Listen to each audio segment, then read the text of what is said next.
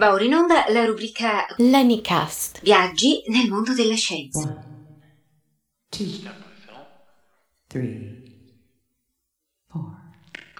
LennyCast. Переживания, мысли, встречи, радио и все, что может случиться в жизни. Charms di Mahamantra. Hare Krishna.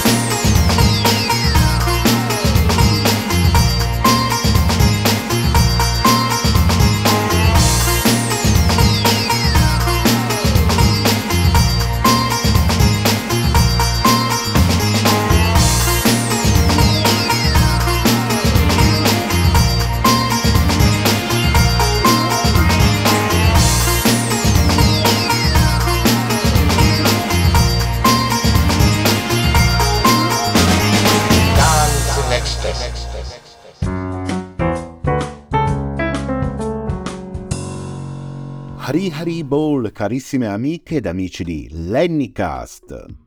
Quando ho proposto al team che fa parte di questo progetto di poter realizzare, ognuna con il suo stile, il ritratto di una donna, famosa o meno, ma che si ritenga il caso di poterle dedicare uno spazio, hanno accettato quest'idea con entusiasmo. Ed è così che sono qui per proporvi il primo di questi ritratti di donna. Il mio è dedicato ad una scienziata premio Nobel alla quale la comunità scientifica le deve davvero molto, Marie Curie, intitolandolo con una frase presa dal testo di Radioactivity dei Kraftwerk, nel quale la stessa Curie viene citata. Vi ricordo la nostra pagina Facebook, lasciateci un mi piace dove potete commentare ogni podcast ed interagire con noi. Inoltre, vi ricordo che questo, come anche gli episodi delle stagioni precedenti, sono disponibili sulle maggiori piattaforme di streaming, quali TuneIn, Spotify, Audible, Deezer, Apple Podcast, oppure attraverso gli smart speakers, Google Home e Amazon Alexa. Prima di lasciarvi all'ascolto di questo podcast, permettetemi un piccolo angolo gossip. Nel millenovecentoundici Marie Curie si trovò suo malgrado al centro di uno scandalo. A sua difesa si scagliò il fisico Albert Einstein, che, venuto a conoscenza del fatto, il ventitré novembre millenovecentoundici le scrisse un'appassionata lettera. Stimatissima signora Curie, non rida di me. Le scrivo senza avere nulla di ragionevole da dire, ma sono totalmente in collera per le maniere indecenti con cui il pubblico si sta ultimamente interessando a lei, da sentire di dover assolutamente dare sfogo a questo mio sentimento. Ad ogni modo, sono convinto che lei coerentemente disprezzi questa gentaglia, sia che questa elargisca ossequamente stima nei suoi confronti, sia che tenti di soddisfare il proprio appetito di sensazionalismo. Mi sento spinto a dirle quanto io sia arrivato ad ammirare il suo impegno, la sua energia, la sua onestà, e che mi sento fortunato di aver avuto la possibilità di conoscerla di persona a Bruxelles. Chiunque non appartenga a questa schiera di rettili è certamente felice, ora e anche prima, del fatto che abbiamo tra noi persone come lei, rispetto alle quali si prova il privilegio di essere in contatto. Se la gentaglia dovesse continuare ad occuparsi di lei, non legga quelle fesserie, ma piuttosto le lasci ai rettili per cui sono state prodotte. Con i miei più ammirevoli ossequi, cordialmente, Albert Einstein. Signore e signori, buon ascolto. Mi scuso per tutte le S sibilanti, ma sono in omaggio.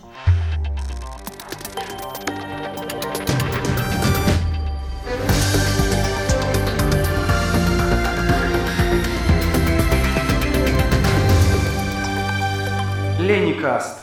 È la fine del milleottocento. Le viscere della Terra celano un segreto invisibile, un segreto capace di stravolgere il mondo per sempre. Un'energia difficile, quasi impossibile da controllare, affascinante, pericolosa, letale, ma che se imbrigliata ha il potenziale per rivoluzionare la scienza, la società, la storia stessa. La radioattività, nuclei atomici instabili che decadono e per raggiungere un nuovo equilibrio emettono particelle atomiche. Un vaso di Pandora illuminato da un bagliore azzurro. È stata una donna, Maria Salomea Sklodowska, Marie Curie, insieme a suo marito a scoperchiare quel vaso di Pandora.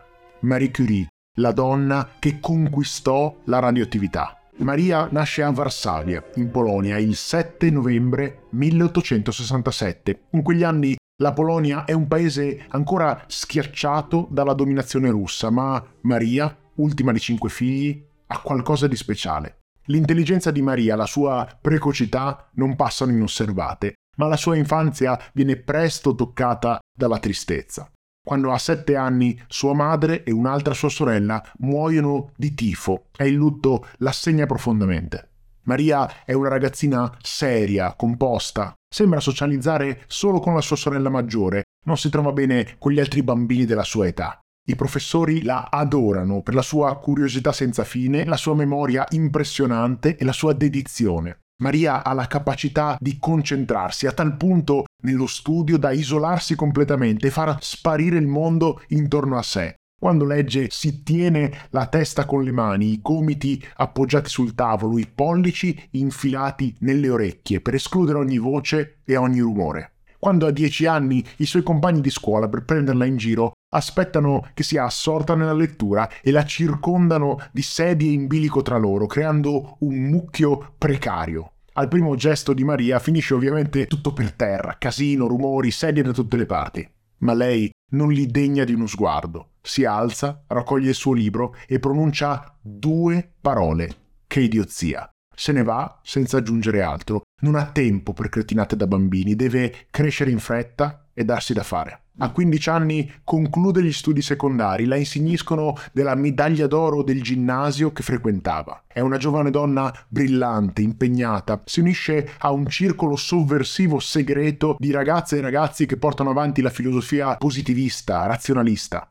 Quando ha diciassette anni Maria è atea, patriota, intrisa di fiducia nel progresso e negli ideali che erano stati dell'illuminismo. Non vuole fermarsi. A quel punto vuole accedere agli studi superiori, laurearsi e diventare una scienziata, contribuire a quella macchina del progresso che avrebbe trasformato il mondo, lo avrebbe migliorato. Ma nella Polonia, all'ombra degli zar, questa possibilità non esiste per le donne. L'istruzione di quel livello è solo maschile.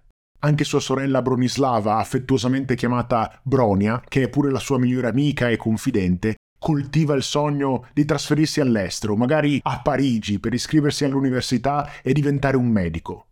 Ma non ci sono i soldi per farlo. La società è contro di loro, la classe sociale è contro di loro, la disponibilità economica è contro di loro. Maria e Bronia possono contare solo su loro stesse, sulla loro mente e sulla loro determinazione inflessibile. Decidono allora di fare un patto tra sorelle. Maria sarebbe andata a lavorare e avrebbe dato i soldi a Bronia permettendole di trasferirsi a studiare a Parigi. Non appena lei si fosse laureata avrebbe ricambiato il favore. Si sarebbero sacrificate l'una per l'altra. Nel milleottocentottantacinque Maria entra in un'agenzia di collocamento e ne esce con un lavoro da governante. Un nome carino per dire donna delle pulizie. Bronia parte per Parigi. Nel milleottocentottantasei Maria si trasferisce lontano da Varsavia, tre ore di treno e quattro di slitta Da casa sua, un luogo chiuso, provinciale, isolato, che Maria percepisce come un esilio vero e proprio. Prende servizio nella casa degli Zoravaschi e lì, dopo un anno di lavoro, succede qualcosa che nei piani di Maria non era previsto: l'amore. Inizia una relazione segreta con Casimiro, il figlio maggiore degli Zoravsky, e arriva ad accettare la sua proposta di matrimonio. Ma i genitori non acconsentono. Le origini di Maria sono troppo umili, lei è troppo povera, non è all'altezza. Casimiro è un codardo e scappa a Varsavia, abbandona Maria a lavorare a casa sua e se la dimentica. Lei rimane a lavorare in quella casa per altri tre anni. Quando finalmente torna a Varsavia è una donna diversa, è depressa, frustrata, è convinta di avere ormai sprecato la sua occasione nella vita, di essere una fallita. Queste sono le parole che scrive a suo fratello Joseph in una lettera. Adesso che ho perso la mia ambizione di diventare qualcuno, tutta la mia ambizione si è riversata su Bronia e su di te. Bisogna che almeno voi indirizziate la vostra vita secondo le vostre capacità. Bisogna che le capacità, che senza alcun dubbio esistono nella nostra famiglia, non scompaiano. Anzi, si facciano strada attraverso uno di noi. Più ho rimpianti per me, più ho speranze per voi. Ma la storia ha in serbo qualcosa di diverso per quella ragazza seria, testarda e ambiziosa. Nel milleottocentonovantuno sua sorella diventa davvero medico e si sposa a Parigi, può finalmente rispettare la sua metà del patto. Maria lascia il lavoro e sale su un treno, verso la Francia. Il tre novembre milleottocentonovantuno, quattro giorni prima del suo ventiquattresimo compleanno, Maria varca la soglia dell'Università Sorbona. Si è iscritta alla facoltà di scienze, si fa chiamare Marie adesso, alla francese. La sua nuova vita è iniziata e ora è tutto nelle sue mani. Da quel momento in poi l'ascesa di Marie sembra inarrestabile, si distingue tra i suoi compagni di studi per il suo acume, le sue idee, il suo rigore metodologico. È una studentessa precisa, pignola, brillante in ogni aspetto e ogni disciplina. Nel milleottocentonovantaquattro incontra Pierre Curie, un matematico e fisico di una decina di anni più vecchio di lei. L'amore, quello vero questa volta, quello di qualcuno che non soltanto la apprezza come persona e come donna, ma che ne rispetta il potenziale intellettuale. Si sposeranno un anno più tardi, ma Marie non vorrà mai rinunciare completamente alla sua indipendenza di donna libera e moderna. Si farà chiamare Marie Curie Sklodowska. Pierre e Marie sono più che compagni, più che marito e moglie, più che amici, più che anime gemelle, sono una squadra. Impostano la loro intera esistenza sullo studio e la ricerca e trovano la loro vocazione in una pietra. Sì, una pietra, un minerale chiamato Pechblenda, per essere precisi, in italiano la chiamiamo uraninite. È un minerale radioattivo da cui si estrae l'uranio. Analizzando le pietre di uraninite, Marie e Pierre si rendono conto che alcune di esse hanno una carica radioattiva superiore persino a quella dell'uranio puro. Ne deducono quindi che debbano essere presenti anche altre sostanze all'interno del minerale, diverse dall'uranio, altri elementi che forse nessuno fino a quel momento aveva saputo trovare. Esaminano tonnellate e tonnellate e tonnellate di uraninite per anni e nel milleottocentonovantotto finalmente riescono ad isolare una minuscola quantità di qualcosa di mai visto prima, un nuovo elemento centinaia di volte più radioattivo dell'uranio. Decidono di chiamarlo Polonio, in onore al paese di origine di Marie. Ma non è finita qui, lo rifanno di nuovo. Nelle pietre Marie e Pierre scoprono un altro tesoro, un altro nuovo elemento, il radio. Dalle caratteristiche ancora più interessanti del polonio, che ha una vita troppo breve ed è troppo instabile per estrarlo su larga scala. La tesi di dottorato di Marie fu improntata proprio sulla scoperta e l'isolamento del radio e del polonio. Marie e Pierre sono entusiasti, la loro felicità è incontenibile, il potenziale di quella scoperta è infinito. Marie si consuma giorno e notte nel capannone dove si isola ed estrae il radio. Scioglie la uraninite, la filtra, la discioglie ancora, la travasa. Sfrutta il solfuro di idrogeno per purificarla e il solfuro di idrogeno è un gas tossico. Nel laboratorio improvvisato che hanno costruito non hanno nemmeno una cappa di aerazione. Ma niente ha importanza. Marito e moglie continuano a lavorare. Marie si inventa un nuovo metodo, la cristallizzazione frazionata, per separare il radio dal bario. In quel capannone laboratorio-officina si scrive la storia della scienza e Pierre e Marie ne sono gli scrittori. È quasi impossibile descrivere la quantità di innovazione che esprimono lì dentro in quegli anni, un'impresa senza precedenti. I sali di radio puri che producono sono privi di colore, si anneriscono all'aria e Pierre scrive nei suoi appunti che gli sarebbe piaciuto avessero pure un bel colore, ma se messi in una provetta di vetro la colorano di azzurro e poi brillano. Brillano al buio e quel bagliore azzurro illumina ogni cosa con cui entra in contatto. Il laboratorio di Pierre e Marie, quando le luci sono spente, ha il colore del cielo. Così le loro mani, i loro vestiti, i loro appunti. Quel bagliore, quell'azzurro, nasconde una verità terribile, ma i Curie non sono pronti a scoprirla. A Parigi nel frattempo tutti parlano del radio, cominciano ad arrivare le attenzioni mediatiche, i finanziamenti, i riconoscimenti. E poi accade che qualcuno cominci ad ipotizzare che il radio possa essere la risposta definitiva al grande nemico, al cancro. Nasce la radioterapia e il nome dei Curie esplode in tutto il mondo. Marie liquida la fama come aveva fatto con quegli stupidi scherzi dei suoi compagni a scuola. Sono cose che non contano nulla e lei non ha tempo da perdere. Le chiedono delle sue scoperte e lei risponde così. Nessuno può prestare attenzione a ciò che è già stato fatto, si può prestare attenzione solo a quello che rimane ancora da fare. Sceglie di non brevettare il processo di isolamento del radio, potrebbe diventare ricca oltre ogni immaginazione, ma non è mai stato quello il suo obiettivo, vuole lasciare il suo lavoro in dono agli scienziati di tutto il mondo per favorire il progresso, la forza in cui crede fin da ragazza. Nel millenovecentotre Marie e Pierre, insieme al loro collega Antoine Henri Becquerel, ricevono il premio Nobel per la fisica. Marie è la prima donna a ricevere questo onore. Nel millenovecentosei è in vacanza in campagna con le sue figlie e Pierre è a Parigi. Sta andando a piedi al lavoro, ma una carrozza fuori controllo lo investe e lo uccide. Marie da quel momento viene chiamata la vedova illustre e le offrono la cattedra di fisica generale alla Sorbona che era stata di suo marito. È la prima volta per una donna. Un'altra prima volta. Cinque anni più tardi Marie finisce anche in uno scandalo per essere diventata l'amante di un altro scienziato, Paul Langevin, all'epoca sposato e con figli. Lo scandalo ha una risonanza pazzesca, suscita proteste e diffamazioni, tanto da mandare quasi all'aria un altro riconoscimento incredibile, il secondo premio Nobel. Sì, perché Marie, con i suoi studi, non soltanto ha rivoluzionato la fisica, ha rivoluzionato anche la chimica. E così, nonostante le malelingue, nonostante gli scandali, nel millenovecentoundici riceve il secondo premio Nobel e diventa la prima persona nella storia a raggiungere quel risultato. Ad oggi solo altre tre persone ci sono riuscite. Ma Marie non ha certo smesso di lavorare con il secondo Nobel, non era nel suo stile. Durante la Prima Guerra Mondiale diventa radiologa per trattare i soldati feriti e forma centinaia di tecnici e infermieri. Fonda a Parigi quello che è chiamato oggi Istituto Curie e ne apre poi un altro a Varsavia, la sua città natale. Viaggia negli Stati Uniti per raccogliere fondi per i suoi studi e viene accolta ovunque come una leggenda. Tiene conferenze in Belgio, in Brasile, in Spagna, in Cecoslovacchia. L'intera comunità scientifica mondiale si inchina di fronte alla signora che ha dominato la radioattività. E poi, a un certo punto, quel bagliore azzurro che aveva permeato ogni aspetto della sua vita presenta il conto. Marie comincia ad ammalarsi.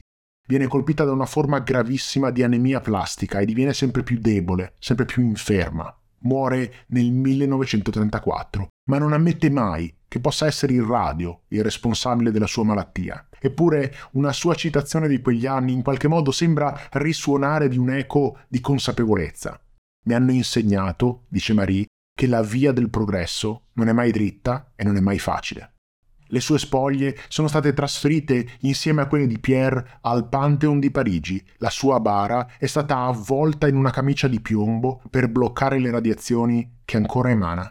I suoi appunti di laboratorio, i suoi quaderni, persino i foglietti su cui scriveva le ricette che amava cucinare in casa, sono talmente impregnati di radio da essere pericolosi per chiunque ci vada vicino. Brillano di luce azzurra a distanza di decenni. Sono conservati in scatole piombate, progettate appositamente, e per consultarli c'è bisogno di indossare abiti speciali. L'anno dopo la sua scomparsa, anche sua figlia maggiore, Irene Joliot-Curie, insieme al marito, vince il premio Nobel per la chimica. Quattro premi Nobel in una sola famiglia. Anche Irene morirà per l'avvelenamento da radiazioni.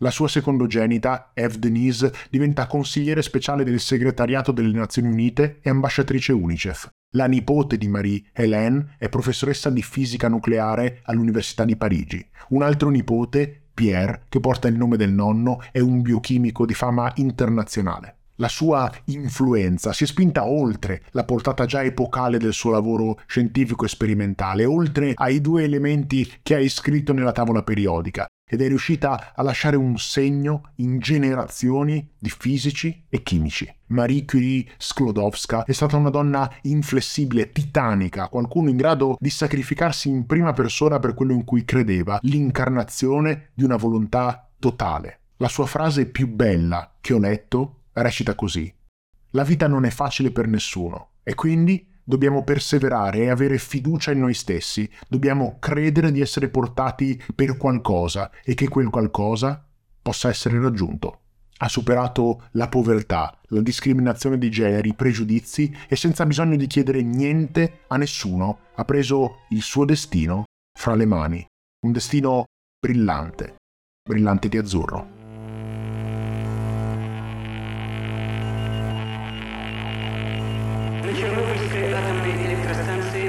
Авария. Поврежден один из атомных реакторов. Принимаются меры по ликвидации последствий аварии. Пострадавшим оказывается помощь. Создана правительственная комиссия.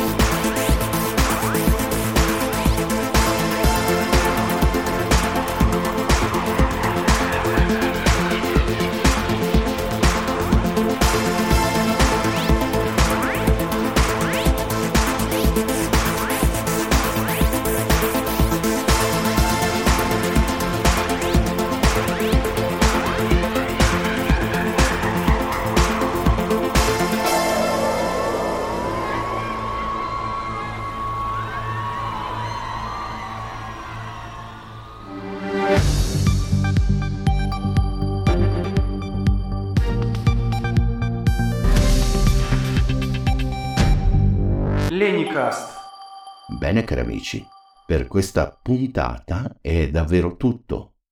Dandovi appuntamento alla prossima, come sempre voglio ricordarvi che un po' d'amore in ognuno di noi può unire l'intera umanità in un unico ed immenso abbraccio fraterno. Vi prego di accettare i miei più rispettosi omaggi. Hari Bowl. Dice il saggio: tutto è bene ciò che finisce bene e... E l'ultimo chiuda la porta.